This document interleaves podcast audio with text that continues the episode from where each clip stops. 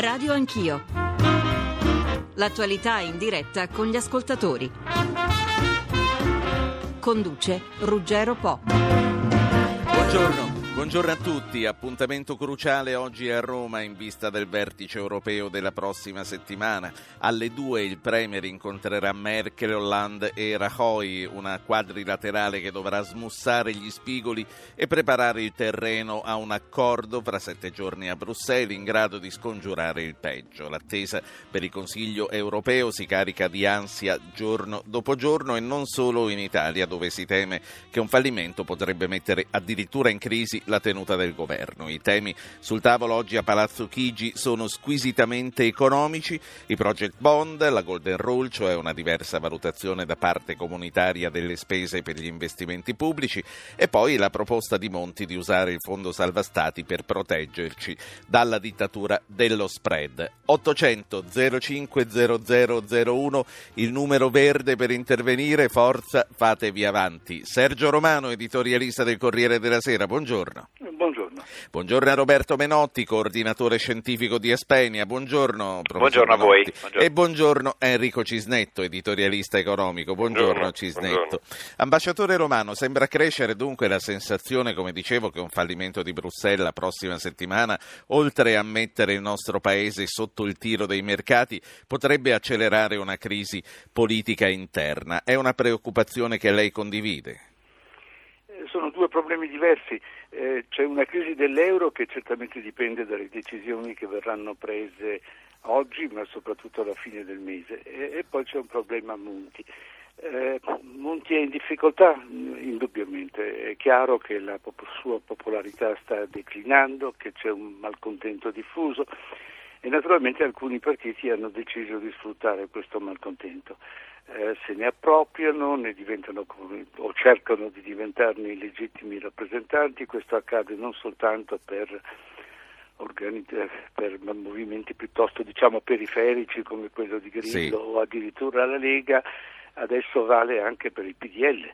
Eh, Berlusconi ha dato un'intervista al Wall Street Journal che è uscita ieri in questa intervista ha detto eh, potrei essere costretto a togliere il mio appoggio al governo Monti. Adesso altri movimenti all'interno del PDL eh, danno la sensazione che questo potrebbe accadere. Io non credo che possa accadere, francamente, perché ho l'impressione che non siano stupidi. E sanno perfettamente che se davvero Monti cade si va alle urne, se si va alle urne i primi a pagarne il prezzo saranno loro, quindi in realtà stanno facendo del populismo strumentale, sì. è populismo proprio perché non è affidato a una soluzione politica netta, chiara, trasparente. Se volessero certo. andare alle urne commetterebbero un errore, ma sarebbe una strategia politica. Invece non credo che vogliano andarci, credono semplicemente che vogliono giocare così sull'orlo del precipizio appropriandosi del ecco. massimo malcontento. A proposito, a proposito, di Orro del Precipizio, eh, Sergio Romano, il titolo che Sette oggi dà il suo lungo articolo è Europa non è troppo tardi. Forse un giorno gli storici scriveranno che dopo esserci lungamente attardati sull'orlo del precipizio abbiamo scelto la strada dello Stato federale. È un sogno questo? Ma vede, sì, certo è un sogno e ciascuno di noi mette in queste analisi un po' delle proprie speranze, è inutile nasconderlo, è meglio confessarlo subito. Eh, sono europeista e inevitabilmente tendo a, vedere per quanto possibile il lato positivo delle cose. Eh, però un certo lato positivo c'è. Lei davvero si sarebbe aspettato un anno e mezzo fa di sentire la Germania parlare di unione politica, Schäuble eh, parlare della necessità di un'unione fiscale, che significa unione dei bilanci, addirittura di un ministro del tesoro europeo, eh, tutte queste cose non, non, erano ascoltabili allora, non le diceva nessuno, addirittura la parola federalismo era diventata politicamente scorretta. Parlare di federalismo europeo significava essere fuori gioco, per così dire. Adesso tutte queste cose si dicono eh, purtroppo le cose si fanno sempre il giorno dopo, quindi sempre con un certo ritardo rispetto al, alle attese e alle aspettative dei mercati. devo dire che anche questa storia dei mercati eh, sta in qualche modo, dovrebbe costringerci a una riflessione perché è giusto che ci siano i mercati. Eh, dal loro giudizio noi ricaviamo molto di buono per la raccolta dei denaro, dei capitali, per il movimento dei, dei soldi nel mondo, ma che a un certo punto, oh, giorno dopo giorno, esca un voto in pagella eh, che è scritto, sottoscritto da un'entità anonima, da una specie di spettro rappresentato dalla somma delle decisioni dei, eh, degli investitori e degli speculatori sì. sulle borse del mondo, beh, devo dire che lì c'è un problema da affrontare e da risolvere sì. prima o dopo. Enrico Cisnetto, editorialista economico, eh, a proposito delle pagelle quotidiane, Moody's declassa altre 15 grosse banche internazionali, la decisione era nell'aria da tempo e riguarda anche istituti tedeschi, svizzeri, americani. Quali saranno prevedibilmente secondo lei le ripercussioni? Ma io credo che sia ormai quella dei, dei giudizi delle agenzie di rating un'arma spuntata, sinceramente è passato il momento nel quale si pendeva da quelle labbra e, e quando questi mettevano qualche giudizio fondato o infondato che fosse, tutto dipendeva da, da, quel giudizio. Mi sembra che siamo passati una fase, non so se dire più matura, ma forse eh, magari è semplicemente un effetto di assuefazione a, a, a comunque una crisi che, è, che, che al di là del ruolo de, dei giudizi de, delle agenzie e degli stessi mercati che poi eh, orientano la borsa e gli spread eh, è diventata comunque oggettiva. Eh, l'ambasciatore romano faceva riferimento al fatto che eh, il, non ci saremmo aspettati qualche tempo fa che, che la Germania dicesse parole eh, significative nella direzione dell'Unione Europea in senso federale e, e ha ragione, eh, quello che mi sconcerta è che non le stiano dicendo gli altri paesi perché non ho visto una parola in questa direzione nella campagna elettorale di Hollande che ha vinto in Francia, non c'è una risoluzione eh, di paesi come la Spagna e l'Italia che pure avrebbero più di tutti gli altri l'interesse che quella strada fosse imboccata, per esempio una risoluzione eh, parlamentare che, che, dica con molta chiarezza che, che il Paese è eh, orientato in quella direzione. Sì. Quindi ho l'impressione che i mercati hanno i loro difetti eh, e sono anche evidenti, le agenzie di rating ancora di più, ma, eh, ma anche gli attori del, del, dello scenario politico hanno questi difetti. La stessa cosa varrebbe per il ragionamento fatto sul, sul governo Monti. Eh, è evidente che, che, c'è una febbre speculativa dei partiti che è mal riposta, ma è anche evidente sì. che Monti ha sbagliato molte mosse e quindi si dovrebbe fare una forte autocritica. Cisnetto, a proposito di quello che ci aspettavamo anni fa, eh, tempo fa, più tempo fa, vent'anni fa, eh, l'impatto della globalizzazione che poi ha creato quello che ha creato era prevedibile? Ma guardi, eh, parlo, dei, parlo, degli anni in cui vennero concepite queste regole alle quali ci stiamo assoggettando oggi. Ma magari non era prevedibile nel, nel, in senso immediato, ma certamente sono passati tanti anni. Io ricordo che noi abbiamo scoperto la Cina a metà degli anni 2000, la, la, la potenza eh, del, del, del, ruolo della Cina dal punto di vista economico e anche le ripercussioni che questa creava eh, su, sulla nostra manifatturiera, sul nostro impianti manifatturieri a metà degli anni 2000, ma era dal 1980 che la Cina cresceva a tassi annui eh, non inferiori al 7%, eppure ci sono voluti certo. 25 anni per accorgersene, forse siamo noi che siamo un po' lenti e insomma soprattutto siamo abituati a guardare la punta delle nostre scarpe e a svilupparci in dibattiti inutili eh, da cortile. A proposito, sì, a proposito della punta delle scarpe, voglio poi vedere anche nel corso della trasmissione quanto la piccola imprenditoria italiana possa ancora reggere in futuro a questo impatto. Roberto Menotti, coordinatore scientifico di Aspenia, Aspenia che tra l'altro esce con un numero intero dedicato al paradosso europeo. Eh, dottor Menotti, al vertice messicano di inizio settimana i leader europei hanno più volte sostenuto che l'origine della crisi non è da cercare qui, non è da cercare in noi. Poi c'è stato l'annullamento dell'incontro con Obama e ora il Fondo Monetario Internazionale lancia uno degli allarmi più forti di sempre con Christine Lagarde che avverte come quella europea sia al momento la minaccia più forte per l'economia mondiale. Come stanno le cose, Menotti? Eh, storicamente eh, direi che ha ragione eh, chi eh, sostiene che l'origine mh, della crisi eh, non è in Europa. credo sia innegabile che l'origine sia stata legata ad un fenomeno diciamo, specificamente americano nella sua fase diciamo, di, di, avvio. Poi effettivamente abbiamo imparato a nostre spese, a spese di tutti, che non ci sono firewall che tengano, cioè non ci sono come dire, eh, compartimenti stagni in un'economia così fortemente interdipendente, soprattutto sul lato finanziario, dove l'interdipendenza è davvero immediata per la rapidità dei flussi finanziari e per la massa di eh, appunto denaro, se vogliamo, virtuale eh, che si muove eh, 24 ore su 24.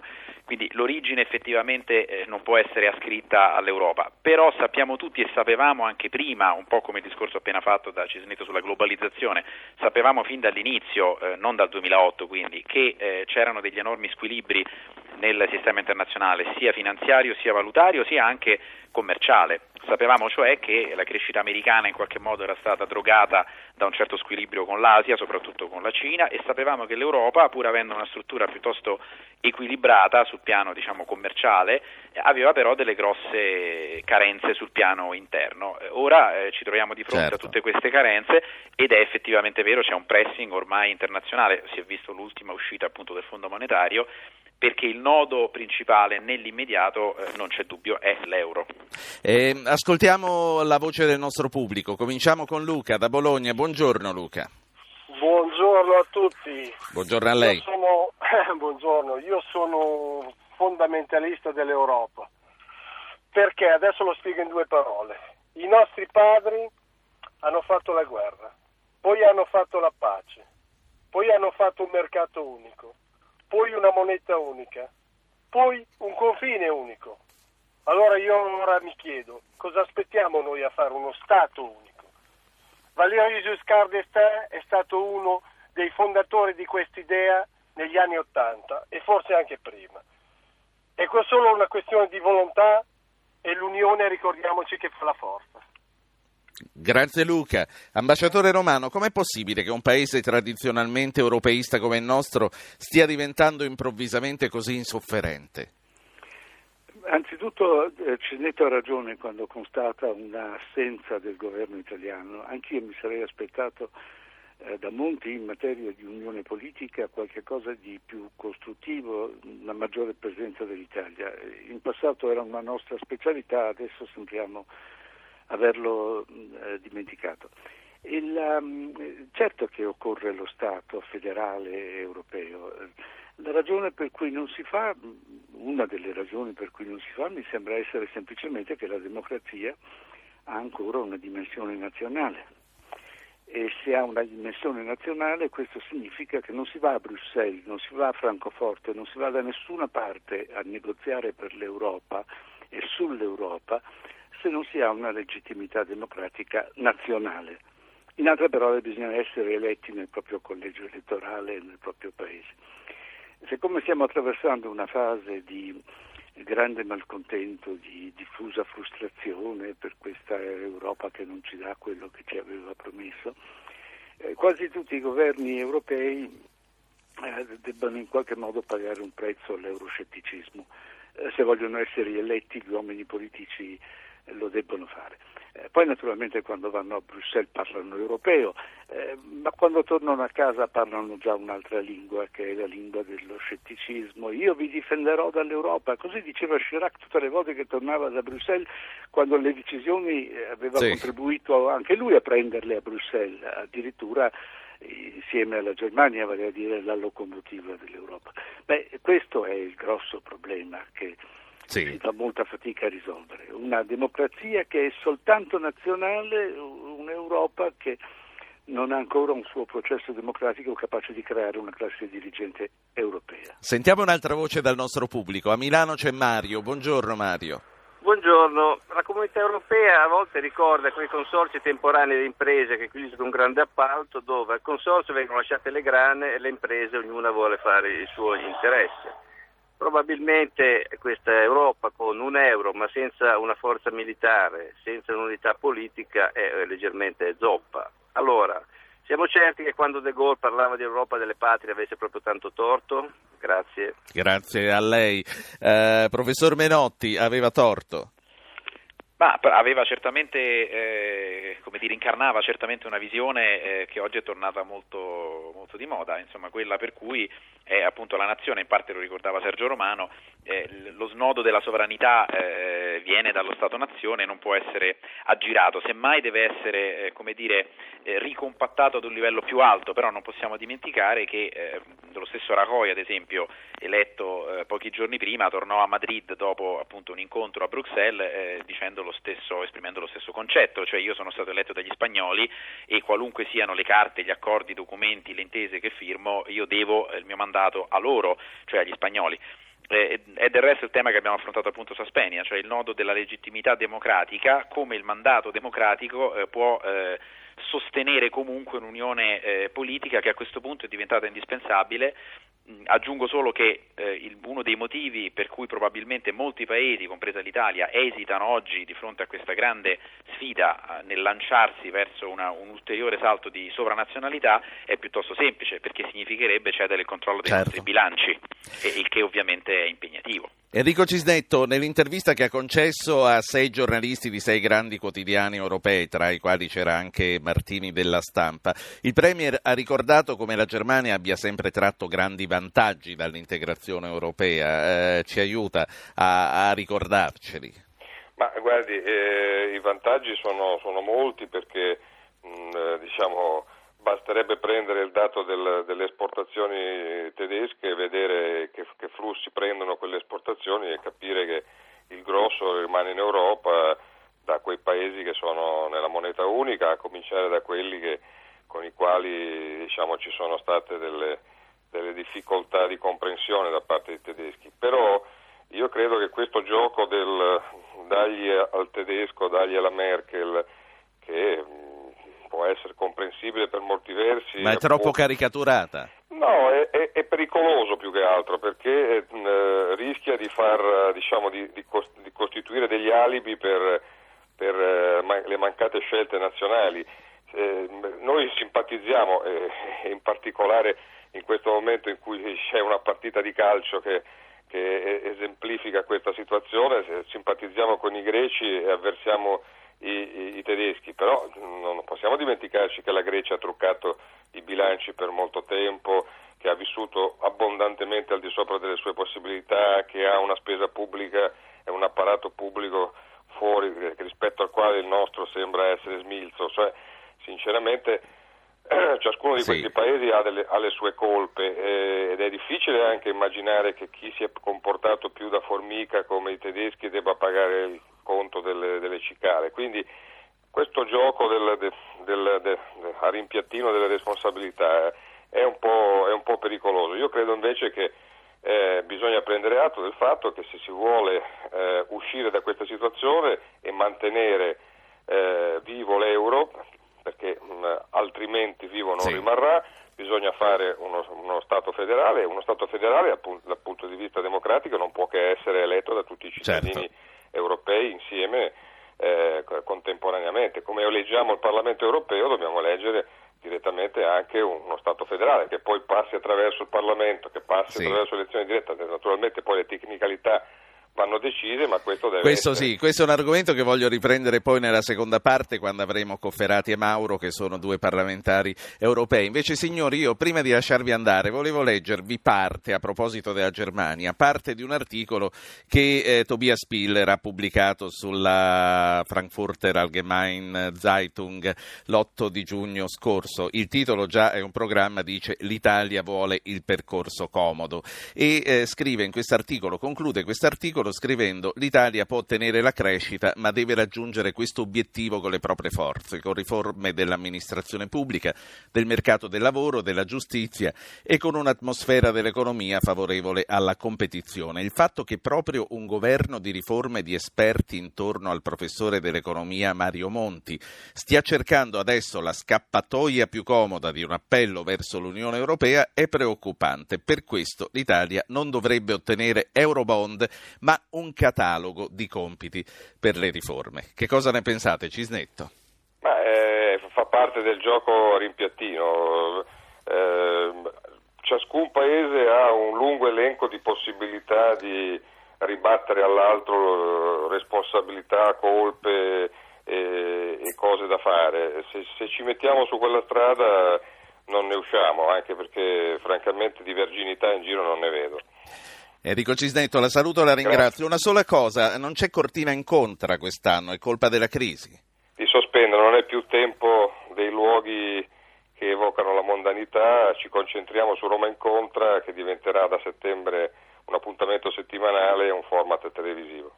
Speriamo che possa comunque, una volta superato questo momento, riprendere anche la, stagione, anche noi, la stagione, di Cortina. Eh, grazie Cisnetto. Roberto Menotti a Spenia, che cosa ne pensa di questa valutazione dei tedeschi? Da un lato direi che eh, Piller ha ragione nel ricordare mh, che appunto adesso non chiamiamoli compiti a casa perché non è un bel termine, però, brutto, certamente, sì, però certamente certe riforme interne, ad esempio liberare risorse per la crescita riducendo una vasta fetta di spesa pubblica improduttiva che noi abbiamo è indubbiamente nel nostro interesse. Questo ha ragione, non devono dettarcelo i tedeschi, dobbiamo farlo perché nel nostro interesse andava fatto prima, meglio tardi che mai, naturalmente difficile farlo mentre c'è una recessione, su questo ha ragione. D'altro canto spezzerei una lancia in favore della visione che mi sembra Monti stia portando in Europa, è anche vero che la solidarietà europea, quella poi che ci porterebbe eventualmente verso una, struttura effettivamente più unita, più federale, deve esserci anche quando c'è cattivo tempo, quindi i tedeschi devono anche ricordare che la solidarietà significa appunto eh, come dire, beneficiare di grandi vantaggi e dell'integrazione, ma a un certo momento anche condividere i rischi e qualche costo, perché senza questo sì. aspetto non c'è casa comune. Insomma. Menotti, prima di lasciarla andare, leggo un commento sulla nostra pagina di Facebook. La, lo firma un ascoltatore, immagino, Michele Ranaldo.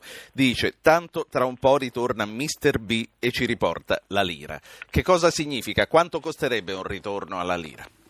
Ma in, situazione... in termini eh, politici, di stabilità e di tutto, e anche economici, naturalmente. Eh, credo che dovremmo fare di tutto per non andare in quella direzione, eh, innanzitutto perché significherebbe perdere quei vantaggi che l'euro indubbiamente ci ha dato, cioè di, riduc- di riduzione dei costi di transazione in Europa, quindi significherebbe andare eh, contro una tendenza generale che è quella a ridurre gli ostacoli diciamo, agli scambi. Politicamente credo sarebbe molto molto pericoloso per l'Italia perché significherebbe eh, dare dire, un po' campo libero a delle tendenze che non siamo mai riusciti a frenare, a delle tentazioni eh, che sinceramente siamo riusciti a frenare soltanto quando ci siamo agganciati a paesi diciamo così più disciplinati. Roberto Menotti, coordinatore scientifico di Espenia, grazie per essere stato con noi. Buongiorno a voi. Ambasciatore Romano, prima di dare la parola e salutare anche lei, leggo due mail. Una è arrivata da Silvano, scrive l'unità in Europa è una scelta forzata da fare con la testa ma non con il cuore. Le differenze culturali tra nord e sud sono considerate un problema e non un'opportunità come già di fatto succede in Italia, ma è solo un bene che il rigore del nord spinga il Sud a responsabilizzarsi per adattare il proprio stile di vita, facendo conto solo sulle proprie disponibilità e non su quelle degli altri. E poi c'è Paolo che scrive: Crediamo davvero che una federazione che ha lingue e culture spesso contrapposte e nessuna voglia di annullare queste differenze possa diventare coesa in breve tempo e su basi finanziarie? Ambasciatore Romano.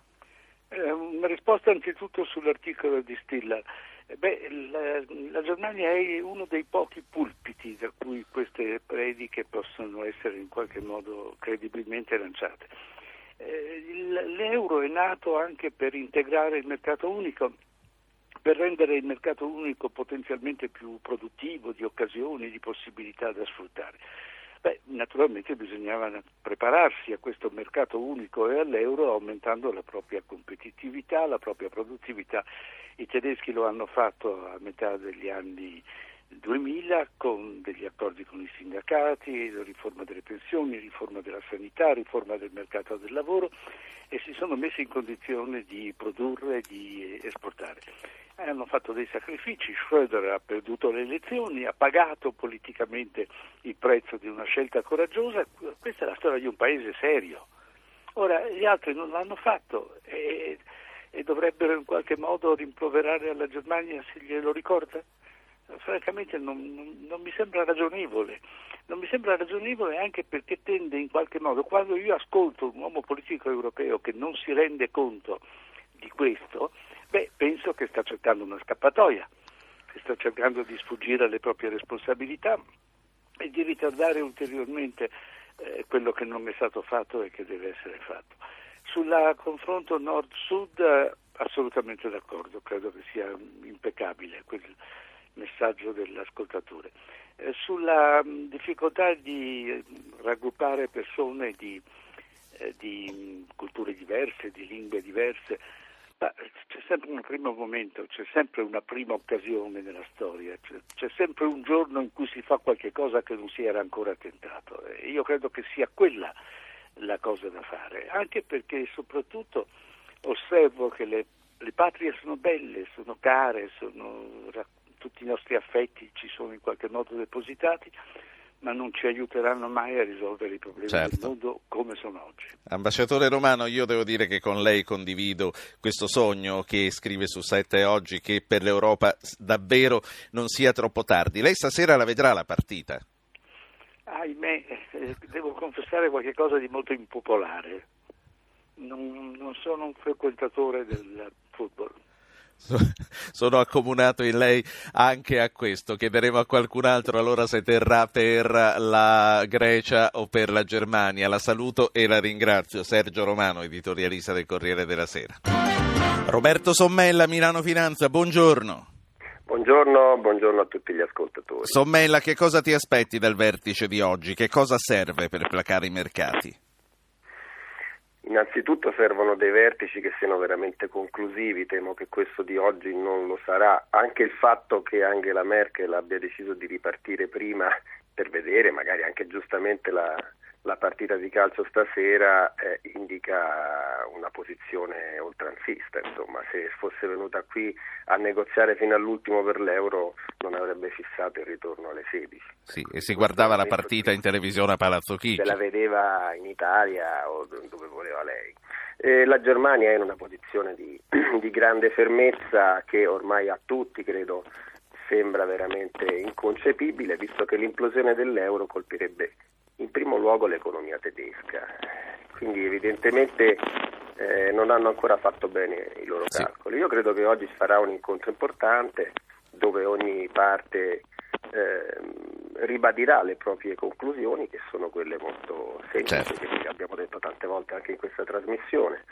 Il sogno dell'euro è appena iniziato, siamo in una fase preistorica, ora ci vuole un'unione politica, è difficile governare l'Europa quando c'è una banca centrale che non ha dietro un Ministero del Tesoro, è difficile mettere titoli di Stato in tutta Europa quando non si controlla certo. la moneta. Questo è il problema dei debiti sovrani. Un saluto a Luigi Paganetto, economista. Professore, buongiorno.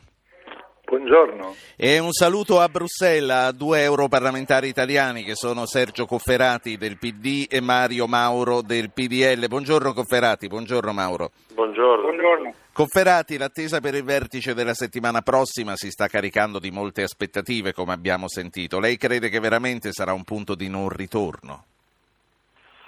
No, non c'è mai l'ultima spiaggia, però senza dubbio è un momento molto importante che può segnare una svolta, come speriamo in tantissimi, oppure può confermare le difficoltà attuali, anzi accentuarle, perché una conclusione non condivisa o modesta, eh, riferita ovviamente ai temi che sono in discussione, peggiorerebbe lo stato psicologico eh, di tutti i soggetti interessati e darebbe ai mercati un'ulteriore spinta a prendere le distanze dalle scelte positive che dovrebbero e potrebbero fare.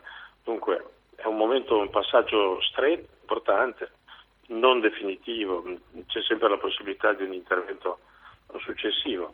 Se però si uscisse da lì con qualche elemento di novità per quanto riguarda il merito, eh, che va nella direzione da molti indicata, eh, si potrebbe lavorare successivamente e rapidamente per fare altri passi in avanti. Quale potrebbe essere questo elemento di novità, onorevole?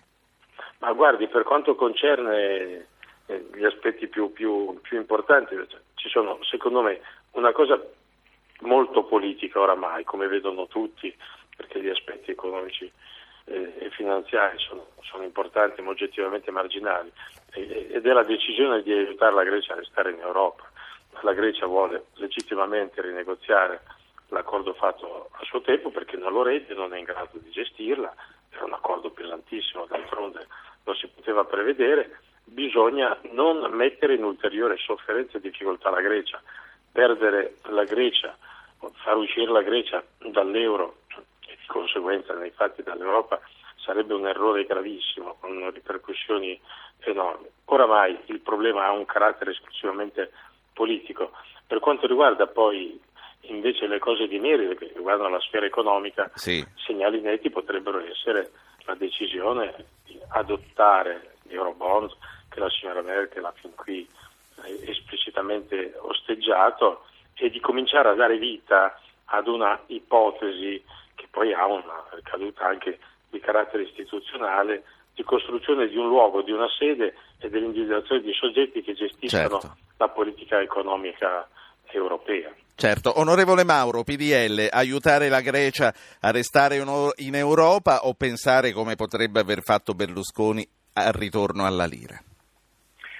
Aiutare la Grecia a rimanere in Europa e cerco anche di essere chiaro dal punto di vista dei messaggi. Il 28 e il 29 di giugno sarà effettivamente non una data dopo la quale non cambia nulla, perché cambia tantissimo per l'opinione pubblica e nell'opinione pubblica di paesi come la Grecia, ma anche come l'Italia, come la Spagna, forse come la Francia, la sensazione che non ci sia la volontà politica di dare seguito a quel progetto politico certo. che chiamiamo Europa Unita è determinante per l'immaginazione politica del futuro. Voglio essere estremamente chiaro, immaginazione politica non è un termine mio, è di Mario Draghi. Ha detto che senza immaginazione, nuova immaginazione politica, non c'è futuro per l'Europa.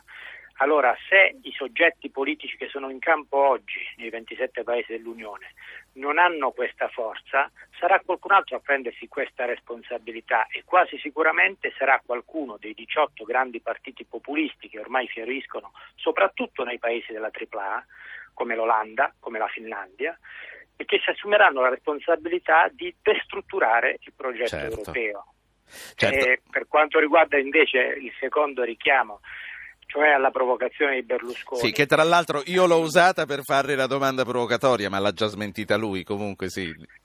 Sì, però voglio, perché penso valga proprio la pena, cioè eh, io credo che noi abbiamo chiaro che è dagli anni 90 che abbiamo, che abbiamo il 120% del debito ed è dagli anni 90 che ci portiamo sulle spalle l'onere di tentare di riformare uno Stato sempre più vorace, una burocrazia sempre più autoreferenziale, un sistema paese che oggi rappresenta esattamente lo scandalo che viene indicato dai tedeschi, cioè la difficoltà non solo dei tedeschi ma anche di altri paesi è dire discutiamo qualsiasi cosa ma prima dovete fare le riforme.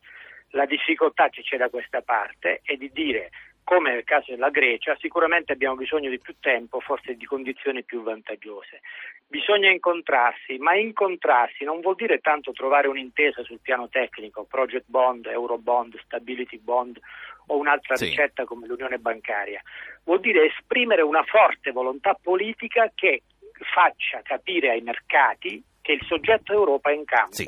Questo si chiede il 28 e 29 giugno, non tanto l'accordo nei dettagli, quanto che si manifesti questa certo. forza di volontà politica. Tornando, tornando, comunque ai dettagli, poi farò parlare anche due ascoltatori che da un po' aspettano di farlo. Professor Paganetto, eh, lei condivide la proposta di usare il Fondo Salva Stati per creare uno scudo in grado di contrastare la dittatura degli spread?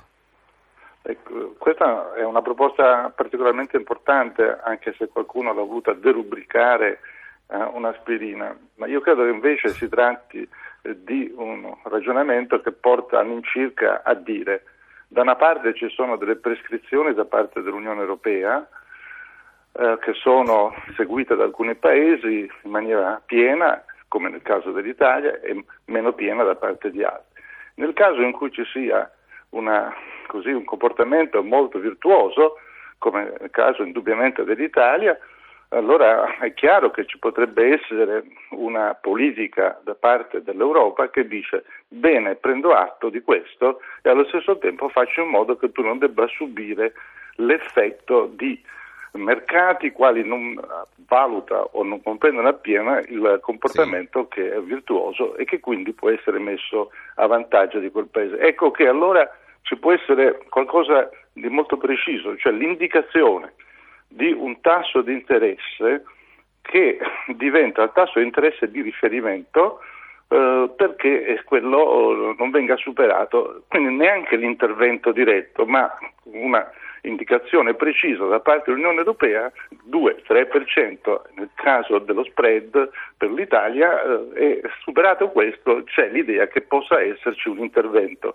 e questo significherebbe che neanche c'è bisogno di fare gli acquisti sì. o di spendere da parte dell'Unione Europea, ma basterebbe questa indicazione perché i mercati ne tengano conto. Ecco, questa è un po' la stessa cosa che si usa quando uh, si vuole controllare l'inflazione, si danno dei parametri, degli indicatori attraverso sì. i quali poi i mercati si regolano. I mercati così vanno informati, quindi è un mo- modo per dire la nostra valutazione è che in questo momento sì. questo paese Professor. o altri paesi, non solo l'Italia, vanno nella direzione giusta. Bene, a questo punto tieni presente che noi riteniamo che non si debba fare eh, di eh, creare uno spread proprio perché non ci sono le condizioni per farlo.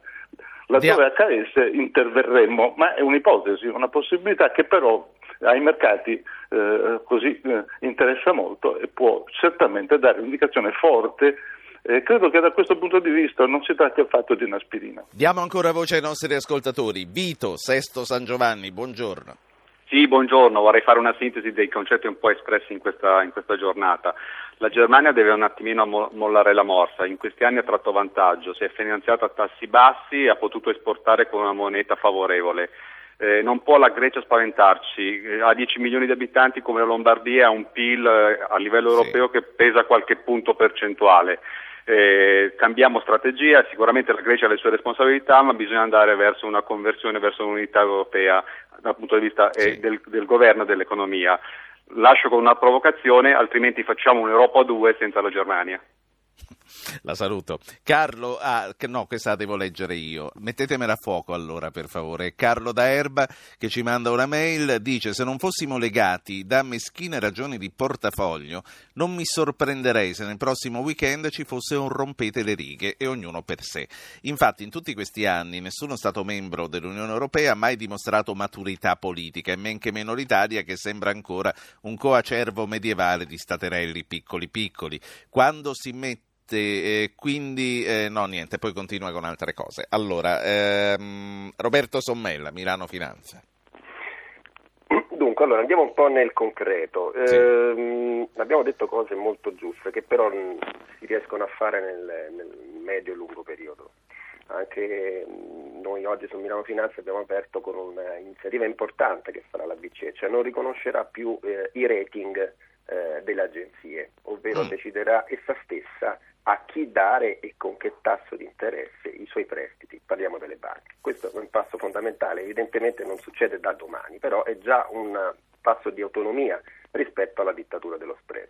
La verità è che mancano pochi giorni, da qui al 28 giugno non ci si può immaginare un nuovo trattato, una nuova convenzione, un nuovo patto di stabilità. Io credo e ne siamo convinti di Milano Finanza che un ruolo fondamentale l'avrà la BCE e Mario Draghi, ovvero la BCE avrà il ruolo di surroga delle indecisioni politiche in tre modi sostanzialmente. Probabilmente ridurrà il costo del denaro ulteriormente, cosa che fece la Fed nel 2008, farà un nuovo progetto di rifinanziamento delle banche, perché le banche sono in questo momento il problema dell'Europa e sono stanno diventando il problema mondiale, visto che sì. Moody's ha appena declassato 17 istituti di credito mondiali, e poi rivedrà i ratings, come dicevo prima, e sostanzialmente darà prestiti a chi decide lei e non eh, a chi decide il mercato.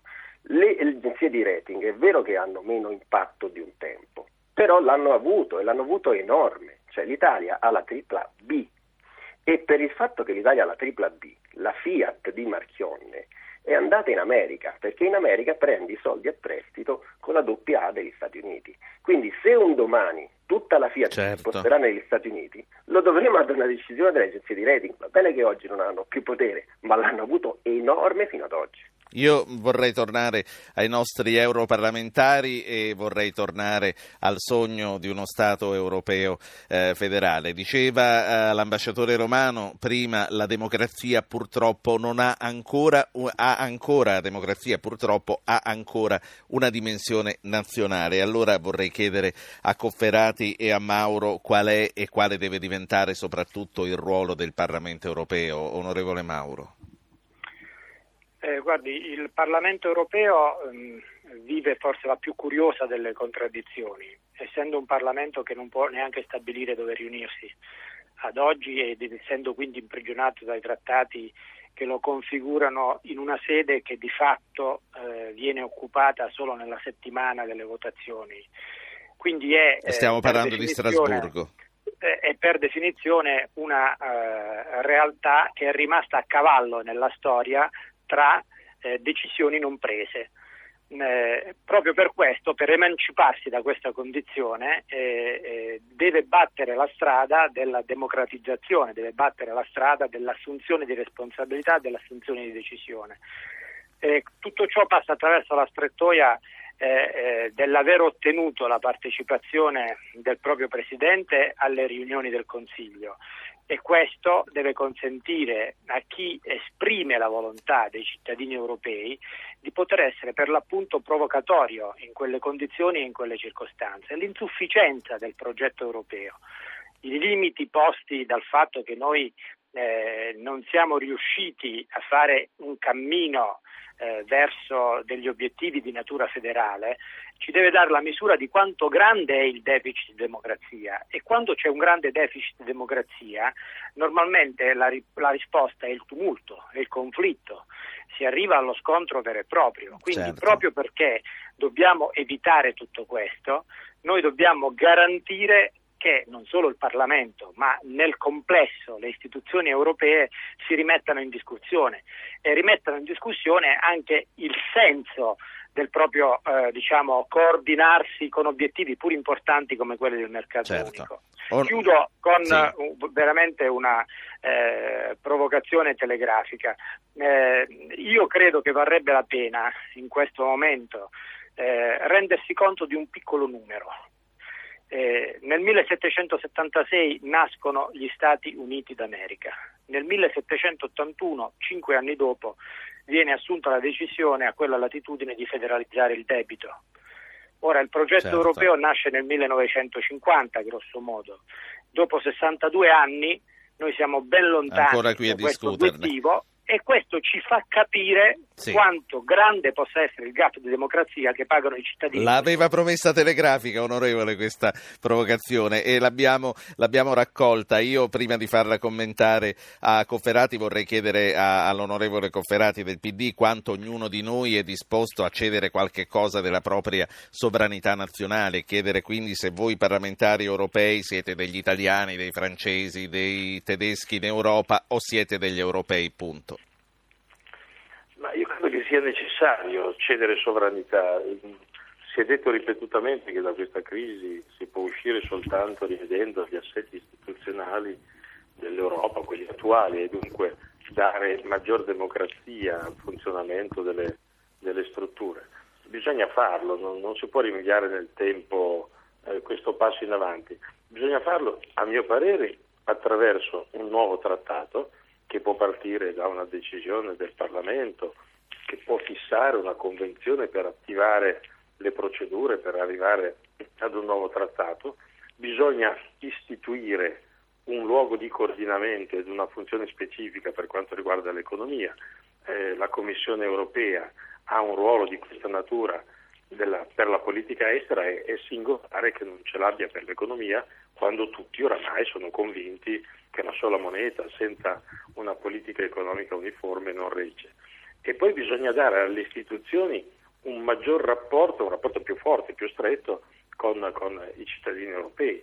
Allora, l'elezione diretta del Presidente della Commissione, alla prossima scadenza elettorale la presentazione di liste transnazionali dove appunto un italiano può votare per un inglese, per un francese o, o viceversa, sono passi in avanti possibili anche nella situazione data e che se venissero non soltanto ogni tanto rievocati per, eh, per ragioni di stile, ma insomma, posti come azioni da realizzare, sì. avviando le procedure per arrivarci, darebbero il segno di una democrazia che cresce in Europa e non di una situazione che si cristallizza. Sentiamo Pietro dalla provincia di Firenze. Buongiorno signor Pietro. Buongiorno. Um, io vorrei dire due cose. Uno che mi sembra, mh, sono uh, pessimista ma con un, molta speranza, eh, che è una contraddizione. E allora un po' ottimista, sì. Eh, che siamo più o meno in una situazione che mi ricorda, mutatis mutandis, il Medioevo quando tutti facevano i loro fatti in Italia e in Europa i signorotti che si contendevano eh, il potere magari si mettevano d'accordo con gli altri. Sì. Eh, tutto d'accordo sulla necessità di fare una federazione europea, però vorrei invitare a una eh, immaginazione politica, è stato detto, ecco, a una, un rilancio culturale. Per me bisognerebbe guardare un panorama più ampio, e cioè Europa e America insieme. Perché per vincere certo. la concorrenza che c'è, a parer mio, e per rinnovare, per trovare nuove vie, bisogna che ci sia una specie di, non dico federazione, ma consolidazione. Quindi allarghiamo, allarghiamo, il nostro sogno. La ringrazio Pietro. E poi c'è Emanuela da Novate Milanese che aggiunge non si forgia una nuova nazione con il solo collante economico, ci vuole una politica comune. Eh, professor Paganetto, due minuti, 120 secondi, li amministri come crede, ma le chiedo, riprendendo quello che diceva l'onorevole Mauro, gli Stati Uniti hanno avuto bisogno di cinque anni per federalizzare il debito e noi in 62 anni ancora ne stiamo parlando. Ma questo è il problema di fondo, perché è chiaro che la cessione di sovranità politica è qualcosa che eh, sta uh, alle porte, eh, si tratta di vedere in che tempi riusciamo a farlo, perché da una parte c'è la pressione dei mercati e, e l'esigenza di evitare le crisi. In questo senso parlare di mh, una unione bancaria con vigilanze eh, concentrate eh, a Bruxelles e con procedure definite per tutti, certamente aiuterebbe a evitare il senso di crisi che pure è venuto fuori anche dall'annuncio della variazione dei rating del sistema bancario.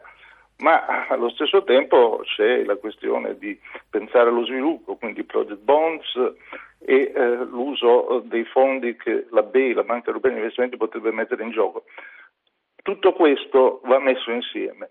Da una parte problemi di breve periodo, dall'altra problemi che sono decisivi, quelli che riguardano la funzione dell'Europa e la sua capacità di rendere le sue scelte più democratiche, più eh, capaci di spiegare ai cittadini quali sono le linee di comportamento della stessa Unione e anche le prospettive che essa dà a tutti, eh, tutto questo va messo insieme.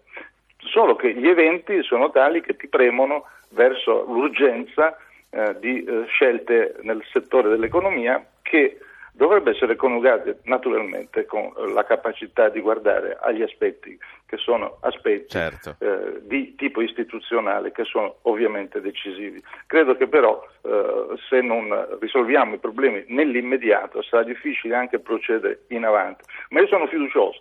Sono fiducioso perché l'Europa quando ha trovato le difficoltà ha sempre eh, così affrontato i problemi e in tutti. generale è riuscito ad andare avanti. Non ha cambiato se non in momenti di grande difficoltà. Lo speriamo Certamente tutti. questo è uno di quelli, quindi c'è da avere fiducia nel futuro. Roberto Sommella, la Merkel oggi alle 4 prende parte e va a Varsavia. Tu la partita te la vedi? No, sì, sì, la, la partita la, la, vedrò. Non a Ma me lo se. me- no, certo, me lo dici se tieni per la Grecia o per la Germania? Ecco, è una bella domanda. Sarebbe bello un bel pareggio. Mm, non mi pronuncio, tengo per l'Europa, me la cavo così. E allora, per questo minuto che ci resta, eh, il giornalista economico che cosa si aspetta dal vertice di oggi e soprattutto da quello della prossima settimana di Bruxelles? Mm, dal vertice di oggi mi aspetto buone intenzioni e dal vertice di Bruxelles mi aspetto decisioni, però come ho detto prima credo che le castagne dal fuoco nel breve termine ce le toglierà Mario Draghi e la BCE e nel medio termine spetterà agli italiani, ai francesi, ai tedeschi, agli europei fare pressione sulle istituzioni perché facciano veramente presto per cambiare questo stato di cose. Noi ci fermiamo qui, grazie a Roberto Sommella, grazie a Luigi Paganetto, grazie a Bruxelles, agli onorevoli Mario Mauro PDL e Sergio Cofferati PD. Radio Anch'io ritorna martedì prossimo. Avete ascoltato Radio Anch'io, ha condotto Ruggero Po, regia di Anna Posillipo, assistenti al programma Alberto Agnello e Francesca Mechelli, coordinamento tecnico di Michela Trotta e Luciano Pecoraro. Potete iscrivervi alla mailing list e ricevere le anticipazioni sulla trasmissione del giorno dopo scrivendo a radioanchio-rai.it.